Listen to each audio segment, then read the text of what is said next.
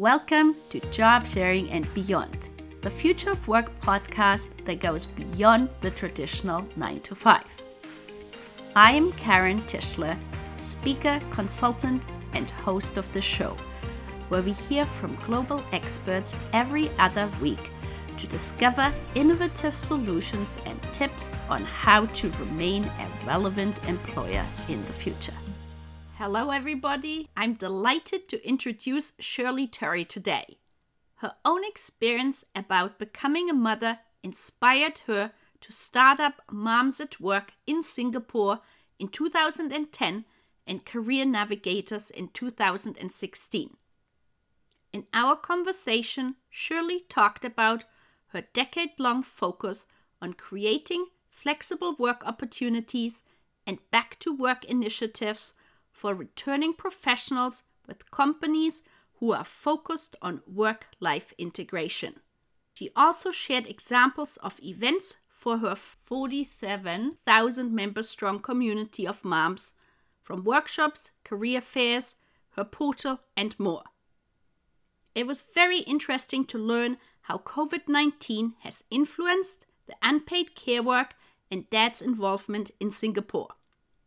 Shirley and I also spoke about job sharing and why it has not really taken off in Singapore.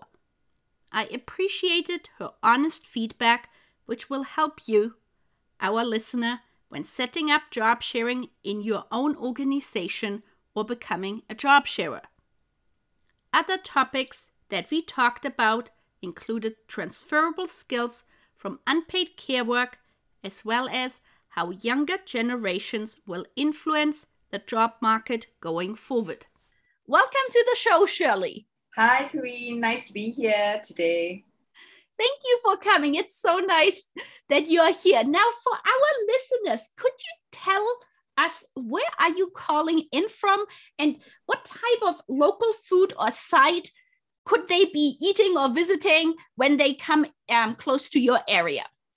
Uh, I am actually calling in from Singapore, and Singapore is well known for food. We have different types of food. Um, I think when you come by, you will probably find something you like. But um, chicken rice is very popular in Singapore, and uh, also some of the other Malay dishes. Yeah. So uh, I think when it comes to food and and you know sites in Southeast Asia, Singapore is also a very cosmopolitan city. So in a way, it's almost like I always joke that it's almost like the London of United Kingdom. yeah. That's awesome. I used to live in London for a while. So, yes, I remember trying out many different types of food there. So, yes. yes. So, now, Shirley, can you share with our listeners what made you decide to start Moms at Work?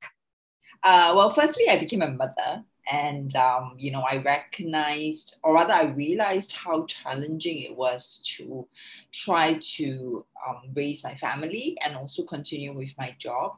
Uh, my job at that time um, i would say it wasn't always the case but there would be months where i would work till 10 or 11 at night uh, and i didn't see my baby. So it made me realize that hey um, there must be another option out there. So I went to look for flexible work arrangements. I couldn't find it. And I thought, you know, why not I create a portal and try to go and find where all these flexible work uh, arrangements and flexi jobs were. Um, so I started that in 2010. Uh, to a certain extent, it was like a, a bit of a hobby. Um, and then it grew the demand for it grew. There were many women that stepped forward. Uh, and interestingly, there were companies that started to say, hmm, maybe I'll offer flexible work arrangement. I'll allow work from home. I will have part-time jobs. I will have job sharing. Uh, obviously, these were smaller firms at the beginning. Um, but I think um, so. So we kind of got started that way, uh, and since then we grew and grew and grew, and we have about uh, maybe forty-seven thousand to forty-eight thousand women, yeah, regularly on the database. Um, and on the average, we list about at least twenty of jobs um, a month. Uh, it sounds quite little, but what happens is these are all real, genuine, flexible jobs. Um, and over the years, we also started to, to diversify. I started to look at mompreneurs, uh, which is basically women who wanted to start their own small business from their home, meaning that they were based in their you know in the kitchen table for example trying to to get a business going. Um, and then in 2016 we then um, or rather i then opened up um, uh, what i call a subsidiary. It's called career navigators but it's part of Moms at Work. And we rebranded that because we recognized it wasn't just the moms who wanted flexible work. Um, it was also other uh, women, usually women who were caregivers, who also struggled to come back into work. So this was about the return to work um, talent, right? Uh, and under that capacity was huge. The firms were very uh, supportive, and we started running a lot of hiring campaigns, career fairs, um, specifically for people with career gaps. Yeah. So we've evolved a bit since then. Um, and actually, I'm looking forward to continue changing, you know, based on what the market is, is looking at and, and what is in demand. Yeah. that honestly, it just sounds so amazing that you go from your own, you know, struggle to find flexible work to say, okay, I am trying to figure out a way that I can help other women, other people to do this. And I know, you know, talking to people, it's not easy because sometimes um, corporations don't always find it, you know, yeah. they might not always be that welcoming to returners and to flexible work as a whole. So I'm really curious because I looked, you know, when I was doing my research, you have so many large international corporations. So how did you bring them on board and show them the benefits that the returners have and the working parents who are interested in working flexible work and as you said you know that might be job sharing that might be part-time and on different levels, not only quote unquote on an entry level position, but in multiple different areas. So, how did you do it? Yeah, I think um, I think there was a lot of hit and misses along the way, but I think when it came to corporations, I very early on I recognized that corporations, especially big MNCs, um, they value diversity and inclusion. They value the fact that it's very hard to retrain talent.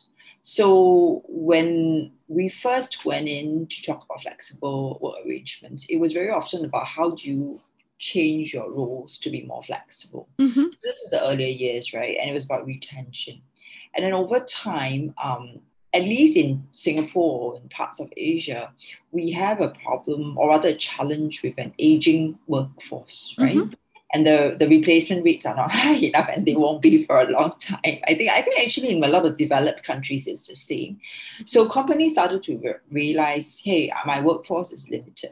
Um, I cannot keep on doing this. So the reason why for us bigger firms were easier to talk to was usually uh, on a more strategic level. They're thinking about um, five, ten years down the road. And if you look at what's coming out of the college of university, you know the numbers are not going to match up. So that's where you start thinking, can I bring someone back in, right? Can I, um, who, who are these women? And so convincing the um, corporations took a bit of time, but I also had a lot of what I call engagement sessions. So, for example, we ran career fairs, but they were not career fairs per se. We call it, for example, we got your back. It's a, it's this whole concept that um, you know, 12 to 14 companies that we invite will come forward, their HR and the hiring managers. And then they will have these, um, you know, resume critique in one room, mock interview in another room, um, job networking in another room. But the idea was always to force the interaction between the women who wanted to come back to work and the hiring managers because a lot of time, um, and I think we talked about this before we started, um, companies, or rather the hiring managers, the not the HR, but the individual um, business unit heads, they don't know what they don't know. They always think if you've taken a break from work, you know, why should I hire you, right? right. Um, and because I met these women, I knew how talented they were. You would have your ex CFOs, CEOs, even COOs, and, and, and they stopped work because of children or because of caregiving, but they wanted to come back in. Now, if you look at the traditional job search process, uh, a career gap on a resume is not explained. And no matter how you explain it, the hiring portion is always quick. So you just see the gap and you think, I, I don't know your reason. And even if you wrote it down, I don't believe you, right?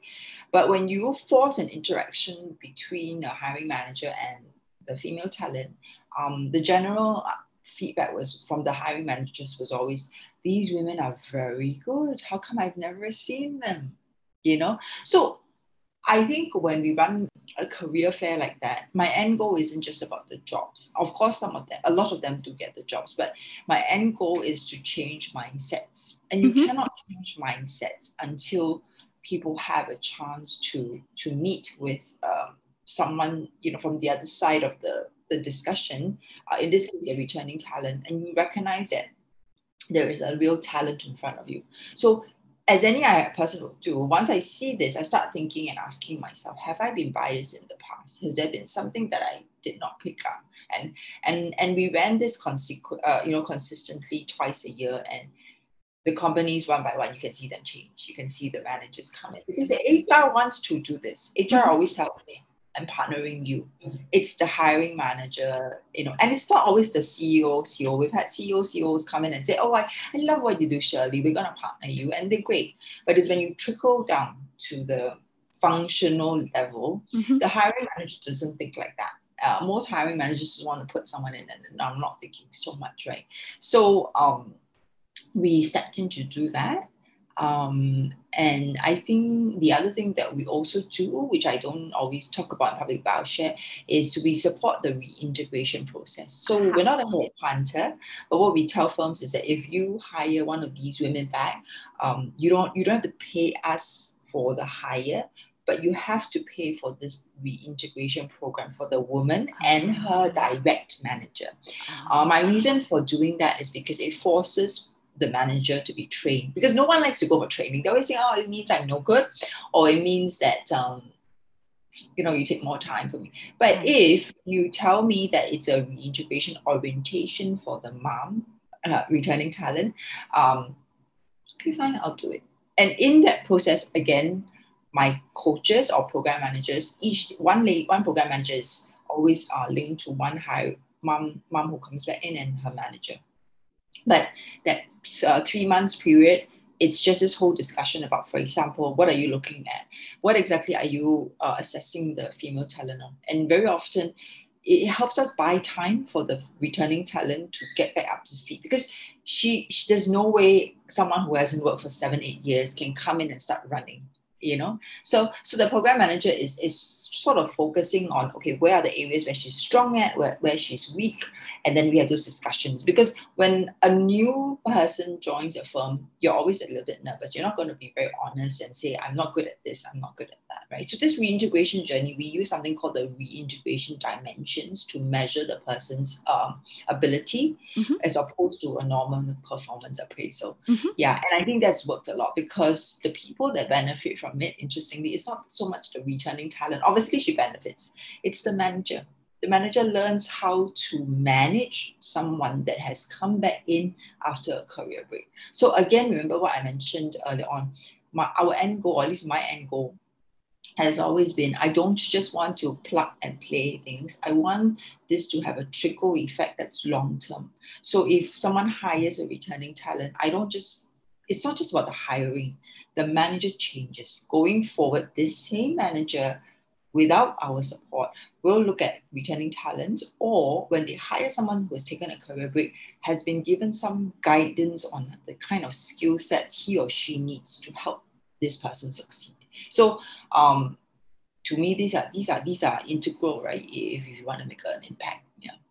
That sounds really interesting. And to your point, then the ripple effect as well. So the hiring manager has a success with somebody who comes back, talks to his or her buddy, and says, you know, guess what? I just had somebody come back, and otherwise I might not have picked that person.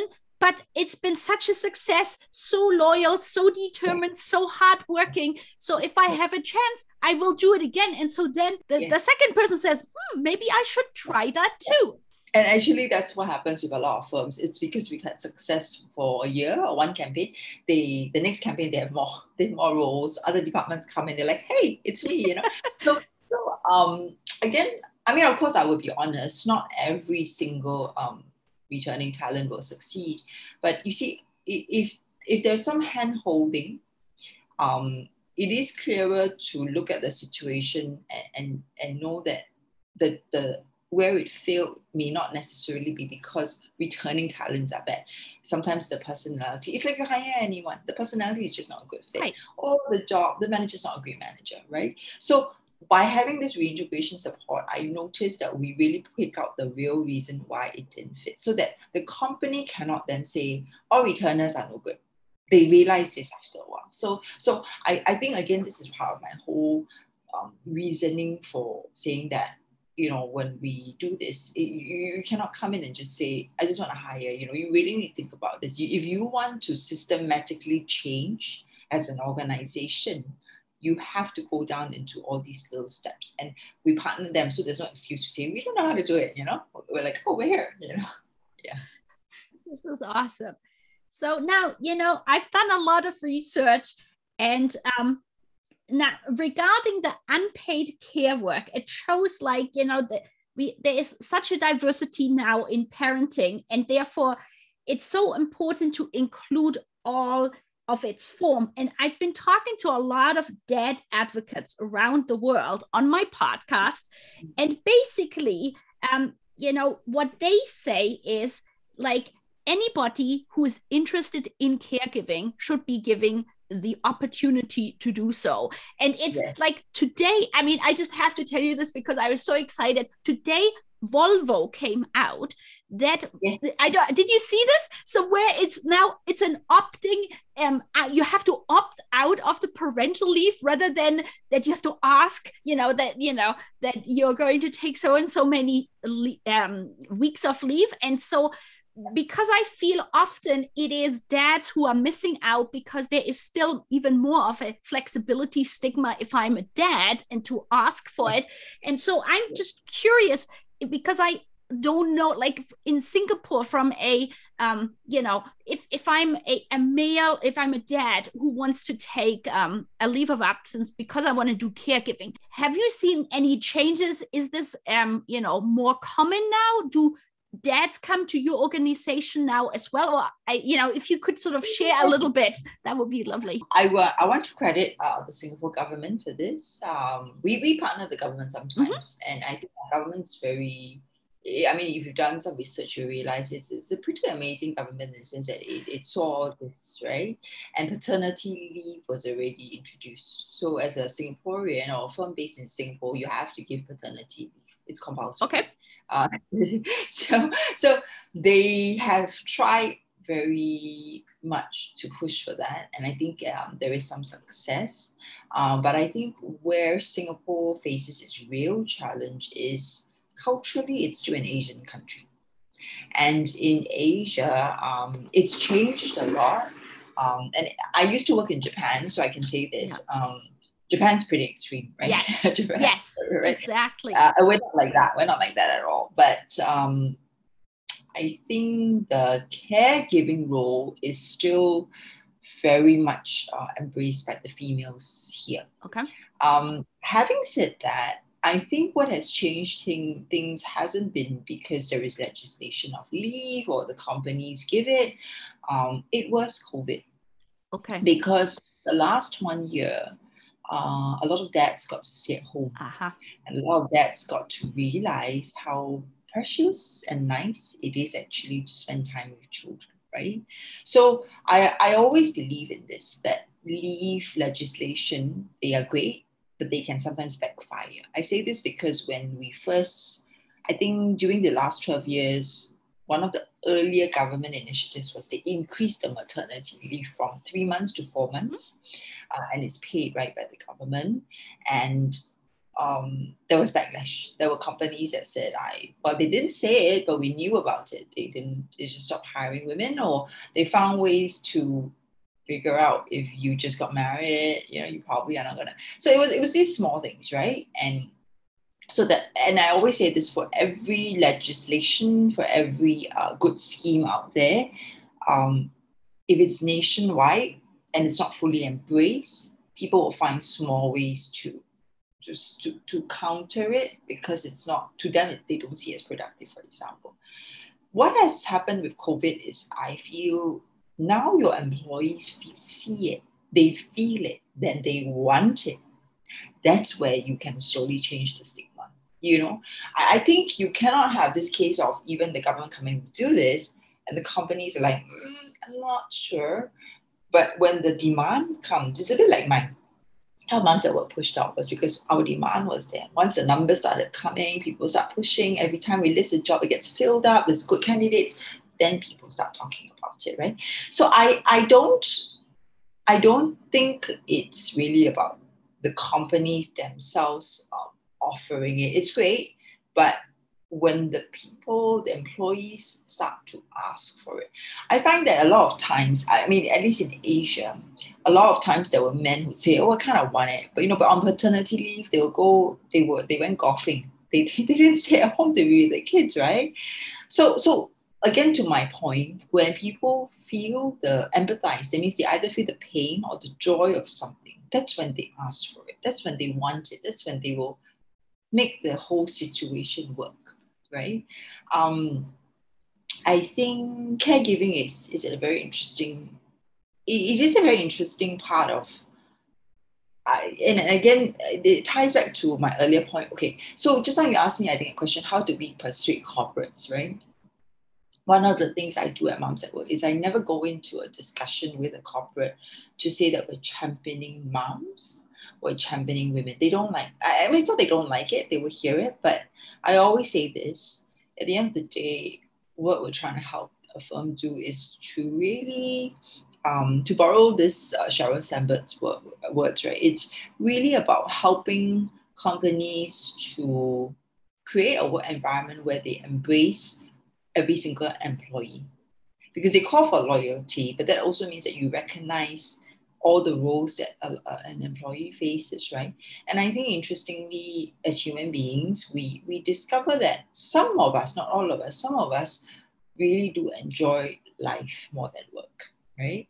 But there are also people who love work, and and, and there are dads. I guarantee you can give them all the paternity leave in the world, they would still prefer to be at work, and there's nothing wrong with that, right? So I, I, I'm a big believer that and the change I'm trying to drive is that there is that options available. Like what you said, I give you the option of six months. I'm hoping somehow in that six months of paternity leave, you you enjoy it and you recognize it. And, and I'm I am in a way, Volvo is to me is sending out signal that I am embracing you as an employee. You take your whole self to work. You're a dad as much as you are an employee of who we are right? Um, and again, like I said, some dads will love it. They will grab it and, and it's time spent with their kids. But there will be dads, which I'm sure, like just like their moms, you know, it's not every mom, and I'm gonna say this even though I probably get shot. It's there. I have met moms in my 12 years that kind of pull me aside and say, you know, I I love being a mom, but honestly, I love being a career woman more. Is that bad. And i'm going to say this it's not. It's who you are right? And and as a mom i don't like it but as a woman i cannot judge you. I think i think you are we are built certain ways right? So i love this whole idea that firms are coming forward to push for these. But again these are options. What, what we've always been fighting for is give more options, more flexibility to allow all these different arrangements so that people can come forward. And it's funny because sometimes on Women's Day, we get asked to do these talks with other feminist leaders. And I say, but I'm not a real feminist. You know, I, for me, I'm just fighting for more options so that, you know, women who, or it could be men too, right, who, who are who are caught between don't feel like I have to choose, I, I have to have, be pressured. It's just you give me more options. The firm gives me more options, the country gives me more options, and then I can then work the best arrangement. You know, um, I hope I answered that question. no, you uh, you you definitely did, Shirley, because it's it's really interesting. I've heard, you know, I've read about different company cultures where while say there is, you know, in big letters, yes, we offer paternity leave, maternity leave, but the reality of the company culture is that there is a stigma attached, attached to it and so very few people will take the whole amount. Right. And then the other thing is exactly what you said as well for different countries where like you know japan has one of the longest paternity leaves in theory but in practice because you know of cultural and presumably company reasons very few men take yeah. the entire amount. Yeah. So you have, and then you look at Sweden, where by contrast, say, if you're a dad and you don't take the full amount of your paternity leave, you are perceived to be, um, you know, it's sort of surprising that you don't do it. And if you don't participate in caregiving. So I think there are many different aspects yeah. that all, you know, are fitting together. And i i agree with you. It's very important to have choice. Mm. and and it's like and i feel like you know i'm german. So when i look at europe as a whole i feel there is more choice available than say in north america where i truly feel at this point in time it's much more in either or simply because flexible work especially prior to covid yeah. has not been as embraced, embraced. as Correct. it is today Correct. so you know it's it's it's re- just as you said you know when i attend meetings today i hear the word flexible work and you know and the emphasis on how, you know that care work is important i think it has the pandemic has care work made much more visible yeah. than it was yeah. before, right? But, before yeah. it was yeah. Yeah, but what what worries me is okay. So for Singapore, because our number of COVID cases is very low, actually, they were mm-hmm. we don't have many. Every day we have none in the community. So, wow. Our life is actually quite, um, you know, even from April, um, companies can return to work. Seventy five percent of their workforce can go back. In. Yeah, because we, we wow. We, yeah, we are pretty clean, uh, to be honest. I mean, anyway, okay. I, am not here to talk about COVID. So yeah. But, but what has been interesting for me is you can see now some firms want to go back to the original. Mm-hmm. So mm-hmm. so um, I can I would like to venture to say this. Um, the world will probably uh, the world's very excited. The rest Singapore is very unique, right? We, we're coming back to work, blah blah blah, and, and stuff, stuff like that.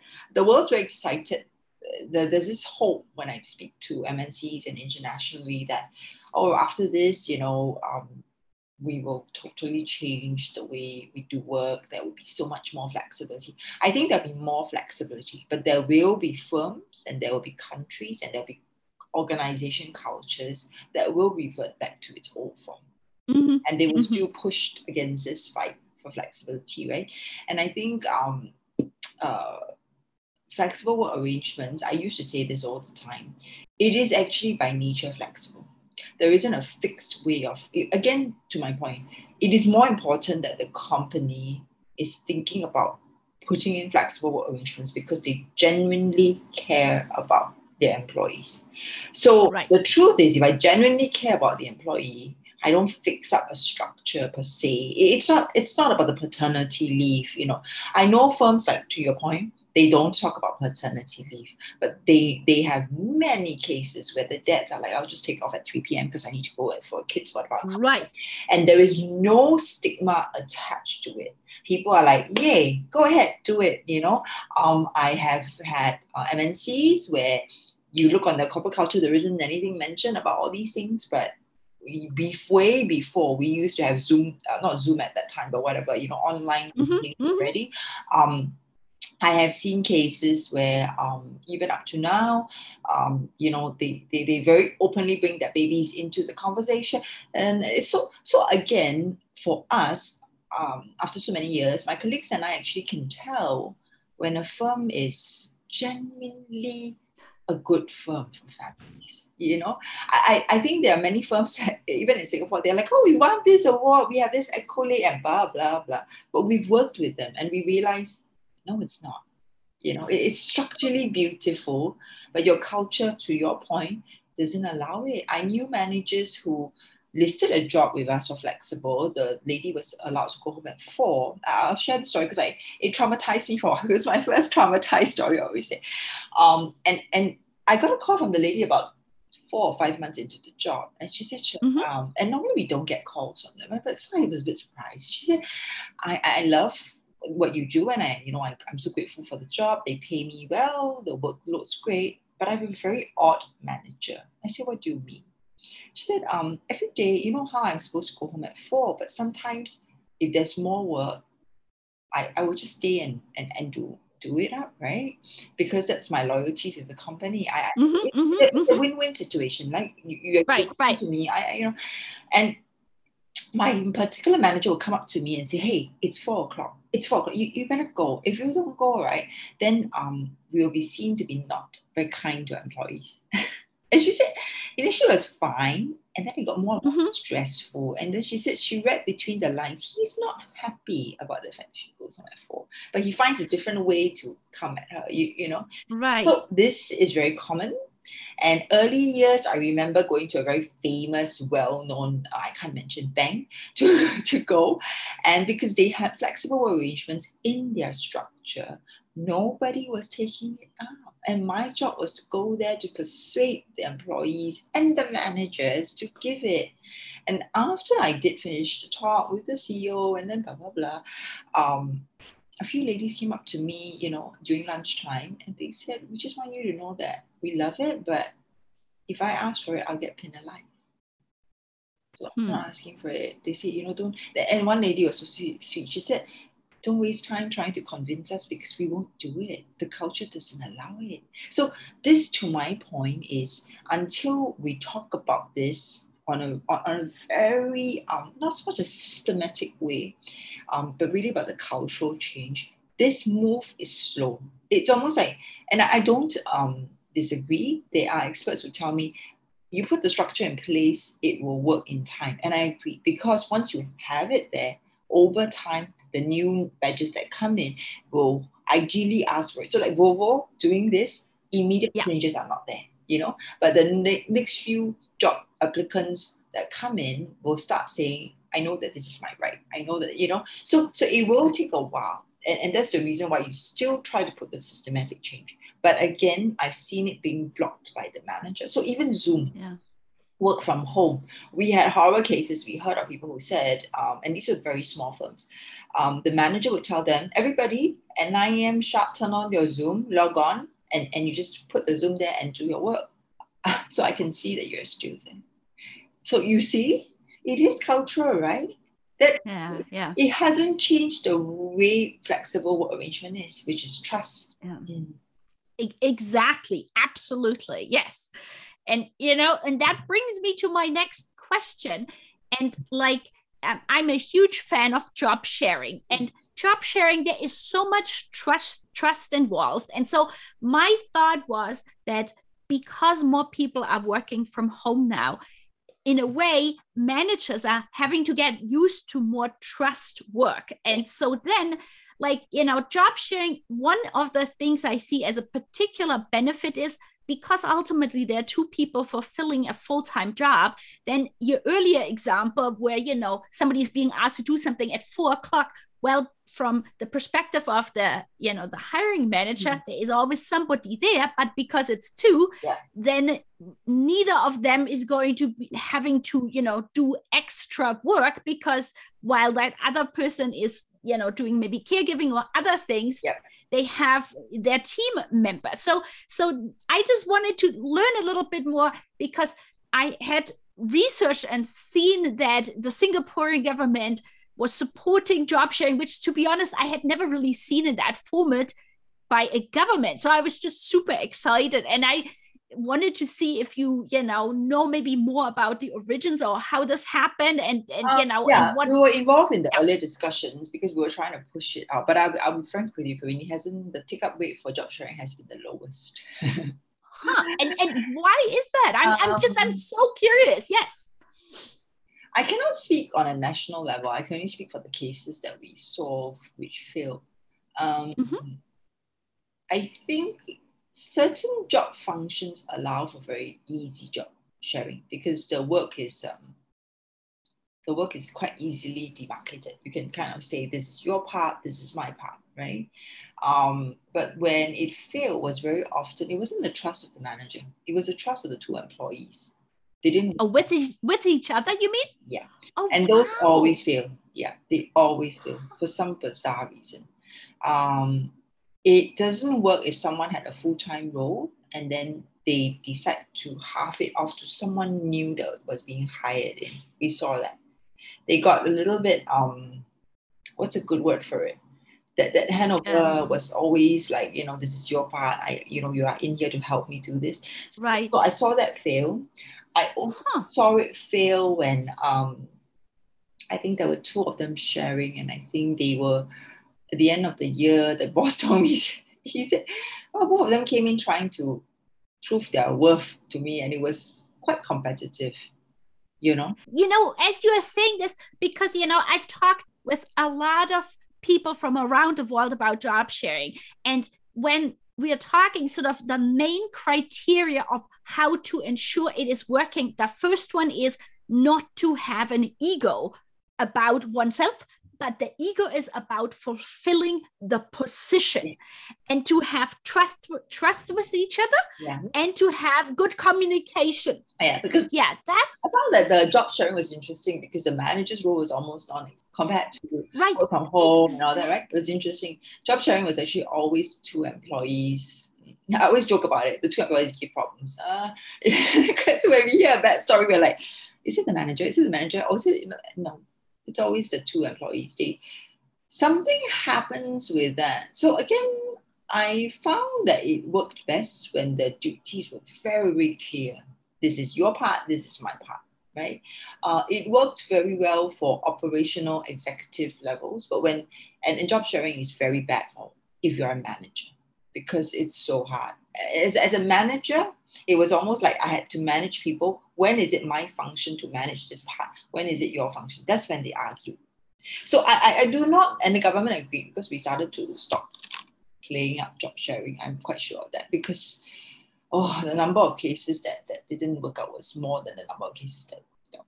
Now, when does job sharing work best? If they already work together as, as colleagues, right? You don't bring in someone new mm. into the equation. So what happens is very clearly, you take on a bit more. The boss comes in to say, because you've taken on part of her role and you're sharing her job with her, your performance appraisal includes this part of it.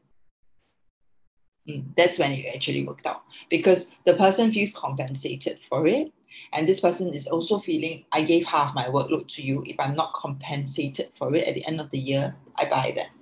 Interesting, right? So I, I, I I'm no expert at this, but from the observations I made, uh, and like you, I was very excited about job sharing. And then I realized Yeah. it is very challenging because the personalities at play were very confusing and the nature of the work was so uh, much of a factor in determining whether it succeeded or not. The lines were very gray. Sometimes um, it worked best when, when, like I said, it's really a hit or miss, even more so than any of the other uh, work from home or part-time work or uh, three days what we compress what we Because again, you Mhm, take control of that, right? So again, like remember what I mentioned earlier on, even that lady who went back at four, um, there were days where she stayed back late because sh- it was her responsibility. But when you have this job Yeah. sharing thing, I go home at four. Eh, You, you take over my duty, right? So that was why we saw these two. We saw some a few discussions where it was it was very unpleasant. I thought. Um, I I love how job share looks on paper because I remember putting the proposals through for a lot of Mhm. firms. Right. Um, but the but the human side of it was was critical. Yeah. So it still works, you know. I'm not saying that it doesn't work, Yeah. but I learned that it Yeah. works best when it's with existing staff and they already have some kind of a work, you know, situation, and the manager steps in and, and is very clear in, in demarcating this is your rewards is based on this, your rewards is based, and because they're existing staff, meaning that they've Mhm. already had some kind of a work relationship, and eventually it also works if the one who's half her job is half, she knows she's going back in. So they're trying to build this up so that the relation, the work relationship stays good to, to the end. So there's less calculating of this is yours, this is mine. You, you, know what I mean, right? We cover each other. It's very fascinating to watch. So um we've also listed job sharing roles on my site. Um again, same thing, they fail. Uh, and then manager very cute. The manager said, I'm trying very hard, but it's like managing two very different personalities and it's driving me nuts. So I said, okay, okay, okay. So, so uh, eventually he changed his job to, I remember, three days work from home, two days, you know, work in the office, just one lady do everything. And then he got really happy with that. Yeah. So I, I, I think, um, I mean, I don't want to say that it doesn't work, but the amount of things that are beyond the control of, of the manager and of the company is huge, which is why it becomes a little bit harder sometimes. It's it's really interesting to hear your perspective mm. because you know I've talked to a lot of people and like one of the previous guests, um, Maggie Pickett from England. Mm. So she was at JobSharer together with her partner for 23 years. Mm. So they were together in seven different um, jobs. They got promoted twice. And um, her partner, meaning her company partner? Yes, correct, correct. So so they met. It was actually way back at the beginning. Her boss saw her working part time and her colleague working yes. part time. And he literally said, Hey, why don't you guys work together? Yes. And so they stayed together for 23 years. Yes. And so, you know, and so that was, they retired at a CEO level basically. But you see, again, to my point, they were already working together. They already had some kind of a working style established. That's when it works. Remember what I mentioned earlier on? I said that the ones that have always worked well, they were already part of the team together. So that means they kind of knew how each other worked and, and they found a way to say, uh, I, I can't explain this well, but it's almost like the chemistry between the two allows them to do this well. And I liken this to almost like as a business, when I run a business, um, why is it certain partnerships for me for certain projects are amazing and then some are so challenging because it is so much dependent on our personality types mm-hmm. and our working style. And the problem is if you get someone new into the picture that you've never met it's actually very hard because both sides don't have an idea of how this is going to be. And and they take on too much of their whole um take, in a way take on too much of the risk right? And and so to my point on it's been great when there's an existing colleague takes on the job sharing because they somehow I don't know what it is. They seem to know that. And there is a promise that after the job sharing, they're going to continue on to be together as, as, as colleagues. Mm-hmm. Ah, that's when you see everybody trying to make the relationship work and things like that. Then there is no, this is my part, this is your part it becomes I'll cover you when you need to. You come, you know. Um, when it's hiring from scratch or one person opens up part of a job to an external party, it always somewhere along the way, if if they couldn't get the fit right, it then fails. Does that make sense? I mean, I can definitely see your perspective from the research and the people I've talked to. I think half of the time the job sharers don't know each other beforehand. And so in Germany, for example, a lot of the mm. really large companies such as like mercedes beiersdorf sap they do a mm. lot of job sharing both on a like i you know on a management level as well as on a job sharing level and like in england there is um the you know the government um for the civil servants yeah civil servants here is huge so so when they wrote this out it was very big for the civil servants you know but the private sector no so the take up ah. rate was very low for, and the, the, government gave out grants for it. Right, right, right. That's what I saw. Yeah. And so in Germany in particular, I think it's definitely becoming more and more common. So like at SAP in Germany, every management position has to be written out as a job sharing potential. Mm-hmm. So and so I think you know it, I mean it's it's really interesting to hear different perspectives and I think it's good to know you know what could go well, what could go, you know, not so well. I think from what I've been reading and hearing is like it could be either that you have people who are complementing each other. So I've yes. heard, you know, say somebody is better at presenting, somebody is better at like, you know, writing. Yes. You know, right. they work together. But I think all of it comes back down to trust in my mind. Yep. And I think if you know, I definitely agree with you that job sharing is certainly not for everyone. I think yeah. you have to have a personality that works with it. So if you're a type A personality who ultimately want to see yourself as going along the career ladder, as yes, the person that's not going to work and i think you know, to realize that, that that's an important thing and so you know yeah. so yeah so i really appreciate hearing mm-hmm. your you know perspective so that that's been really helpful yes mm-hmm. so um uh, you know so we've been talking about covid um now and people like watching through zoom calls or other ways you know that there is a lot of caregiving going in the background yes. one of the things i feel that has been sort of undervalued is the transferable business and soft skills that actually come from caregiving because often people will say well you know i was you know whether it's the person or the hiring manager they, they were on a career gap which in my mm. mind sounds like well they were just sitting there and reading a newspaper sort of like right it's it doesn't feel as if society or corporations truly value the skills that the um, yes. people have you know yes. learned and that in my mind then creates also a lack of self-confidence to be honest because yes. if somebody believes well you've been just sitting around doing nothing it makes it kind of hard to then present yourself and say hey these are the skills I've learned. So, so I'm curious. Have you noticed that there has been maybe, especially now with COVID as well, more of a recognition that there yes. indeed are transferable soft skills and business skills? Yes, yes. Actually, I think um, this was something that uh, we talked about a lot to companies. Mm-hmm and the the interesting thing for us is that it's not that companies don't recognize it. It's just that they found it hard to to go in to justify it. They always saw it as like um, a case of you know you're hired based on your own role so what we are struggling with a lot of times isn't that so because we've had success in bringing women back to work mm-hmm. and we've had success to bring back to women to work where they used to be in their old roles right? Right. But a lot of times women will say well i don't want to go back. Into like example the investment bankers and the management consultants they don't want to go back into those roles. They will never want to go back because once you had a family you cannot travel the way you used to travel. right right. Right hours, right? I mean goldman sachs just got in trouble right? In yes. Papers, right? exactly yeah, yeah. when they're saying please 80 hours please. And everybody else like, what? We're doing, we're trying four day work week, and here they are, please, yeah, maybe, it, right? It, yeah.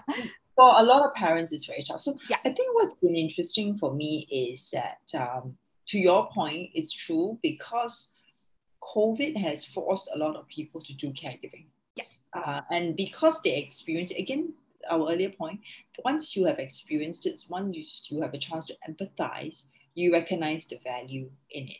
Now, having said that, I don't think it will be that easy for for women or men to to still put that down in paper. So I'll give you an example. Mm-hmm. Some firms are very open. Some, a piece of career advice we always get told is, oh, please feel free to write down you are the, so for example, in your family, you are the, um, you know, chief operating officer of the Tish, family, right? Yes. But there are company people who say, please don't do that. I mean, at the end of the day, you are you were a caregiver and and and and don't don't don't fancy it up. So there's always these two sides, these two camps I find.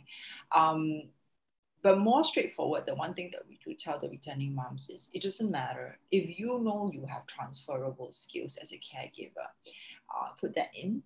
And you, you know you don't have to fancy it. I don't have to say I'm the chief operating officer. Exactly. Mm-hmm just be very clear say you know organizational skills time management ability um, these are things you can still put in and then look backwards you know I, I love this analogy I heard the other day. Someone who's taken a career break, it's like riding a bicycle. You always know how to ride a bicycle once you've learned it. The only thing is that it takes you a bit of time, you're a bit shaky, but once you get back on track, you're fine right? Um, so that is the confidence level that we ask caregivers who stepped out to do that. Um, and I think it's quite sad because we run those career fairs, I told you, and these are huge career fairs. We have about 100 over to 200 over women that will uh-huh, come uh-huh. throughout the day. And usually they will tell the employers, they'll start off by saying, I'm so sorry, I have a career gap. Right. And I always tell them, please do not apologize because number one, why should you be sorry, right? You chose this. You were not pushed out of the system. You opted out. And so this is what we always say to employers. These are women that opted out. These are men who opted out. Um, they probably are as good as your regular employee. They're not sitting around skiving away, you know, on the computers. They, they, they were good. And it's because there was a desire to be a caregiver. And to me, I always thought that's actually a strong point because this person knows what they want and they step out. They're not trying to balance all the balls and in the air and, and, and struggle with it. I said, I'll be honest with you. I said there are some working moms or dads who are actually barely getting anything done at work and home too, right? I mean, it, because this is such a huge thing, it is so hard to say that all those who took breaks are, are lousy or all those who stay at work. Right. So we were being very, you know, judgmental when we say career break means not relevant, right? And I, and I and I gave a perfect example. I said, look at digital marketing at that time, about a year, two years ago. I see people are dying to hire digital marketeers. And the truth is, people, some firm, some marketeers who were in their organizations, if their own firm wasn't very digitalized, they were very behind in their marketing skills. So they were working, but their skills were still behind because that was what they had to do every day. They were not studying extra courses because they didn't have the time. Whereas the career gap mom, some of them, they were ex-marketeers, they stopped. And because they stopped, they then said, okay, well, I'm going to go back to school for a couple of months, learn digital marketing, and I'm, I'm going to apply again. I said, you put both candidates in front of you. What's your definition of relevance then? Because this person may be in a great firm, but if their firm is not advanced, which some firms you and I both know are still really primitive, right? Then he or she is no better, definitely not as good as someone who's just gone for a course, has all these years of experience, and knows some of the knowledge of digital marketing. If you ask me who's more valuable, and usually employers tell me, well, the mom, I said, yeah, so that's my point to you, right? So again, this is what I mean by uh, we, we, we, you know, we pigeonhole people, which is why I think caregiving is something which number one, we shouldn't apologize about. And number two, um, the other thing I've also noticed is when you've taken time off work and you want to come back in, most of the time there is a very there's a drive to you. It's almost like I want to restart. You know, the bicycle that first takes off will try harder. And that, that, that bicycle will run faster at least for the beginning part for sure. And i said that enthusiasm is something that's really nice. And you know companies should look at that you know. Sometimes a bicycle that's been moving along may not pick up speed because it's happily just moving along. It doesn't want to learn new things right? But a bicycle that has stopped for some time like a cyclist you put them back on and they're like well learn how to do a flop flip here they do it because it's new and it's exciting and something that, that you know and I, I think from our own experience that has been the value that a lot of return to work uh, talents bring they say they are willing to learn they're enthusiastic they're open to it's almost like if you remember Kareen, when we first left school, our first degree, we were all very enthusiastic. Anything our boss told us to learn, we're like, okay, you know. um, and over the years, some of us get jaded, right? Obviously, and they were like, yeah, whatever, you know. But there is an enthusiasm that I see with the back to work talent, and I love it. It's like um, there is confidence lacking, but there's also this desire to prove themselves, to start all over again, to ride the bicycle and ride it fast and good again. And I think that is what I always tell uh, employers to do. You know, there's something that I say, um, which I do not know if you will share, but we hire experienced hires. You know, like when we work for some time, we hire them based on their history um, when it comes to fresh graduates, we hire them based on their potential. Right. Right. But it's very interesting because when you look at back to work talent, it's almost like there is someone with a history, but also with a lot of potential for you to mold all over again and start again. And I think to me, that is a lot of value. If I'm an employer, I mean, I'm an employer too, I would say I love it because not only do you have good history, but you also have that drive. It's like a plasticine all ready to to remold again right? Yeah. No i i completely agree. And and thank you for bringing this up because you know there's a lot of talk about reskilling about upskilling. And in a way because somebody who is coming back they realize and know they will have to upskill or reskill. You know you know and so they do this nearly automatically because they realize. And so from that perspective it not just levels the playing field to your point it might actually give people a head start because they know they have to do it anyway so they are already doing it you know from a self motivation like rather than like a fresh graduate all over again in exactly a way you know? exactly Yeah. and yeah so no i i really appreciate that and um yeah so i mean we've been talking a lot about Mm. different aspects so where do you see like you know what's going to happen in five or ten years you know because now then we have more millennials and Gen Z you know coming into the work who have a different you know way of looking at things. And from what the research i've have done is you know, they definitely emphasize flexible work purpose. And so what's been your experience or what do you think we are going? Um it's this this my answer is very similar to about you know the paternity leave question. Uh, the voices of the demand is higher and greater. So you do have this sense of people coming in and saying don't give me the traditional work structure. Give i i i I just want to bring my whole self to work. Right. Actually all these things is really i love that phrase because ultimately that's what's happening right? You know i i am i'm here because i am you know an employee but don't forget this i'm also a, a female right? If i'm not married for example i'm a female looking for love looking to start a family looking to develop as a human being having free time on my own you know on weekends go and be learn how to be a yoga instructor. This is who i am. And the more the company embraces who I am, the more I love my company. It's a very simple dual relationship. And I think what's happening is, to me, the employees are calling out more and more for it, right? I don't see the young moms uh, accepting the fact that I have to work these 45, 48, 50 hour weeks anymore. They just, they come in and they say, well, can you give it to me? And if you cannot, let me think about it you, you know, I, and I know I'm right because talent acquisition managers tell me, oh, they come in and they start telling me what they want, and I say, well, high time, right? You know, um, and but I mean, having said that, I think the demand will always be greater than the supply. It will still be like that for a long time because structurally, companies will. It's not as simple as just about having the arrangement.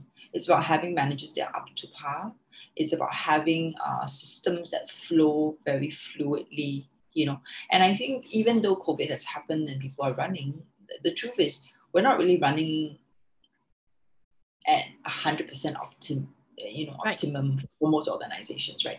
Um, and i think the question now is in order to bring the productivity of each organization back up to 100% what are the structures that are coming? What are the processes that will happen? And more importantly what are the managerial styles that they're going to try to push for? So i told a manager the other day that who we had some complaints about and i was quite frank i said the future is going to be very hard for you if you don't change because you have to change there is no choice and then he, he kind of gave me this look and i said I said, but you know me, right? I said, because I've known him for many years as well. And he's a great manager, but he's also very stubborn. so I, I, said, I said, you know, every time I get a feedback, it's always about how you have not evolved, right? But, it, but he said to me, you know, this is hard because we don't go to manager school. And we can, I can, he has an MBA and he says, MBA didn't teach me these things. And I said, but MBA doesn't always teach, and managerial skills are not always taught. They're there Right. for you to develop. So I see the way I see it in the next five years for me, Karine, is the learning and development portion of every organization will change a little bit. Right? In the old days, it was always about self-development. Now I think it's really about how can I push you so that you partner the organization to create a culture that allows its employees to thrive as individuals as well.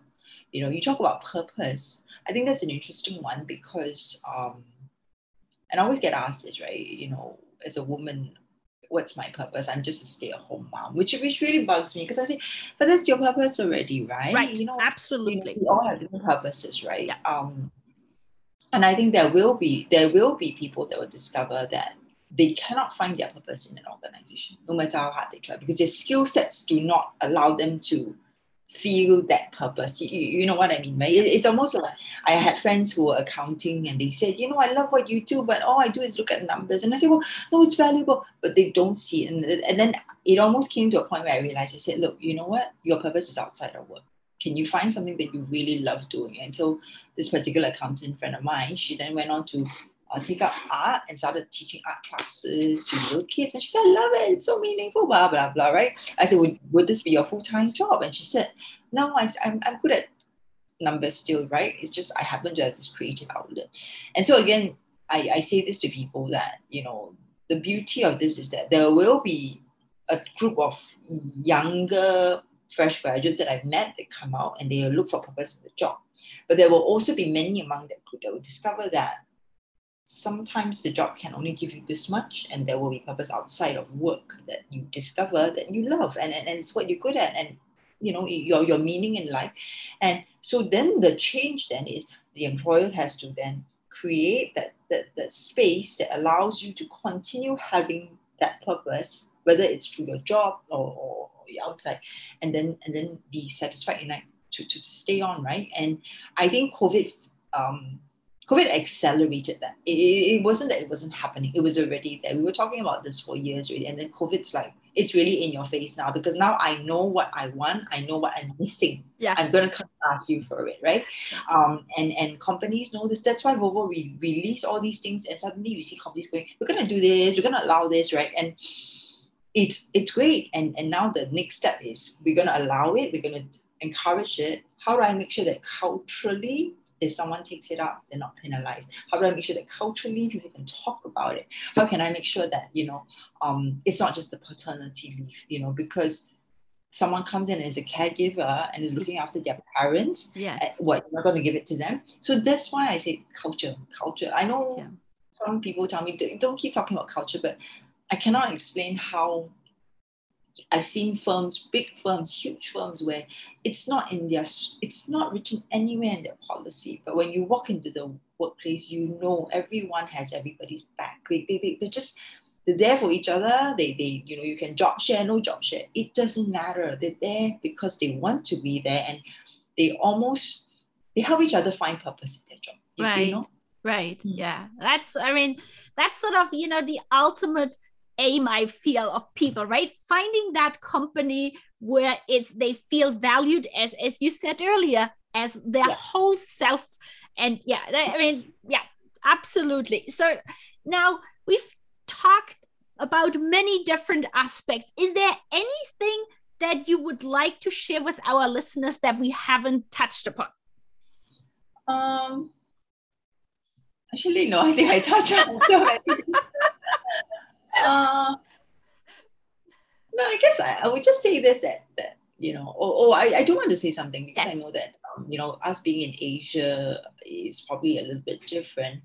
Um, culturally, the historical background of, of you know men and female um, male and female roles is, is quite a huge um, barrier for us. Mm-hmm. Um, I think it's changing, but it's not changing as fast.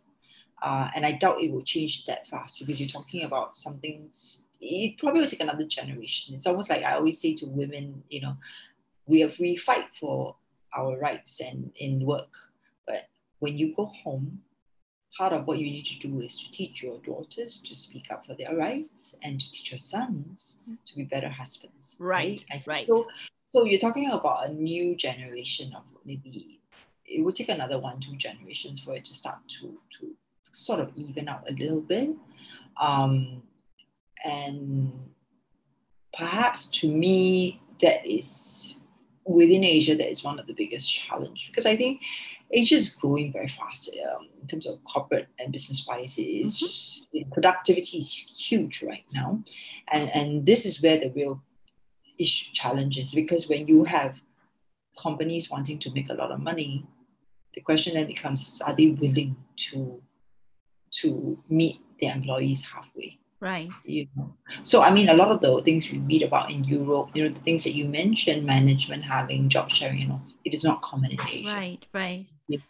Um I think it's really because partly there is an element of it being cultural, you know, um, but I think there is a very strong element also because of what I mentioned that the the world on this this side of the world is at the moment churning out a lot of things, right? It's it's hugely going very fast. Right, you know, our right. technology is, is super fast and, and I mean I mean with China being so in our face and, and really pushing everything to go fast.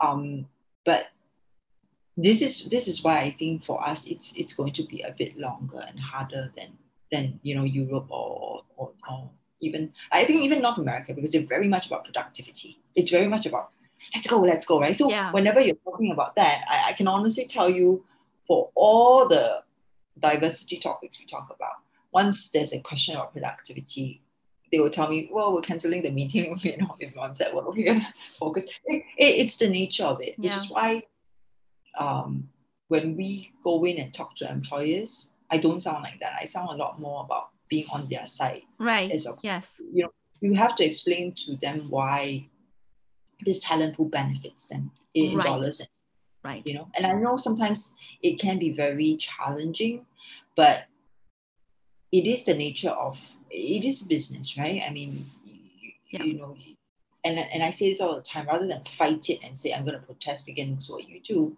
i if i want this to work out i have to find the solutions that will meet the employers halfway as well Yeah.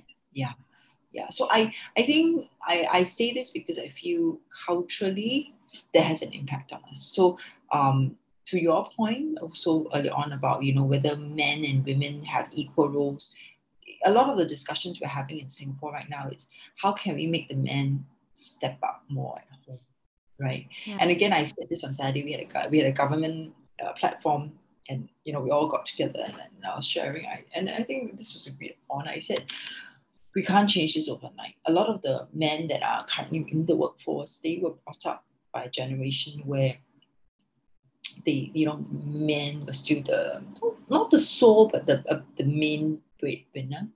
Um you're talking about things that will change. You're talking about things whereby you know uh, how comfortable are men you know in a society where women go out to work and the men stay at home right? And and again to my point earlier on because of covid more men will ask for bits of it. But will they give up their career entirely? My take is still no. Not in asia anyway. Because our identities here for men is still very much pegged to career Yeah. you know?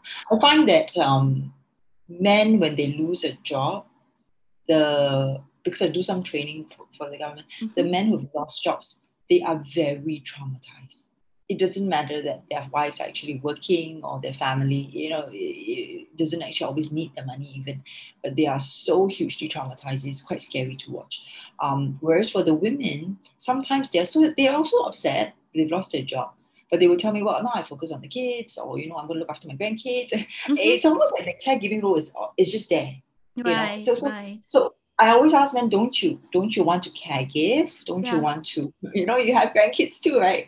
Uh yeah, I do. So it's almost like, you know, so so again, my point is it's not that they don't want to do it, but their identity is so connected to their job. I notice men introduce themselves very often by what they do, right? And women, I do not know if it's like that in Europe, but in Asia, it tends to be like that. Women tend to they may or may not mention their career, but no matter what the setting, without fail, somewhere along the way, there's a mention of the children. You know, Mhm, mhm. um, even my business partners that I work with, eh, I know how many kids the women have. I do not know how many kids the males have. Yeah. You know, and I always ask myself, why like that? You know, why? Uh, We're just as close to them. So, um, I think that's cultural, perhaps, and and and and it might take a while for that to change because it's not just about the workplace. We're talking about the home. About how Right. society sees each other. How do we, you know, when when I, I even told media this, you know, every time you write about a person, you know, you mention Singapore is quite they, they have no rules, so they mention the age. Like so for example, we like Shirley Tory, comma, you know, 40, whatever years old, and then they'll always put my job title, even if it's not related to the, you know, Mhm. and, and for women, I notice this when the women um don't have a job title because they stay at home, they don't write anything, which is fine, no one questions.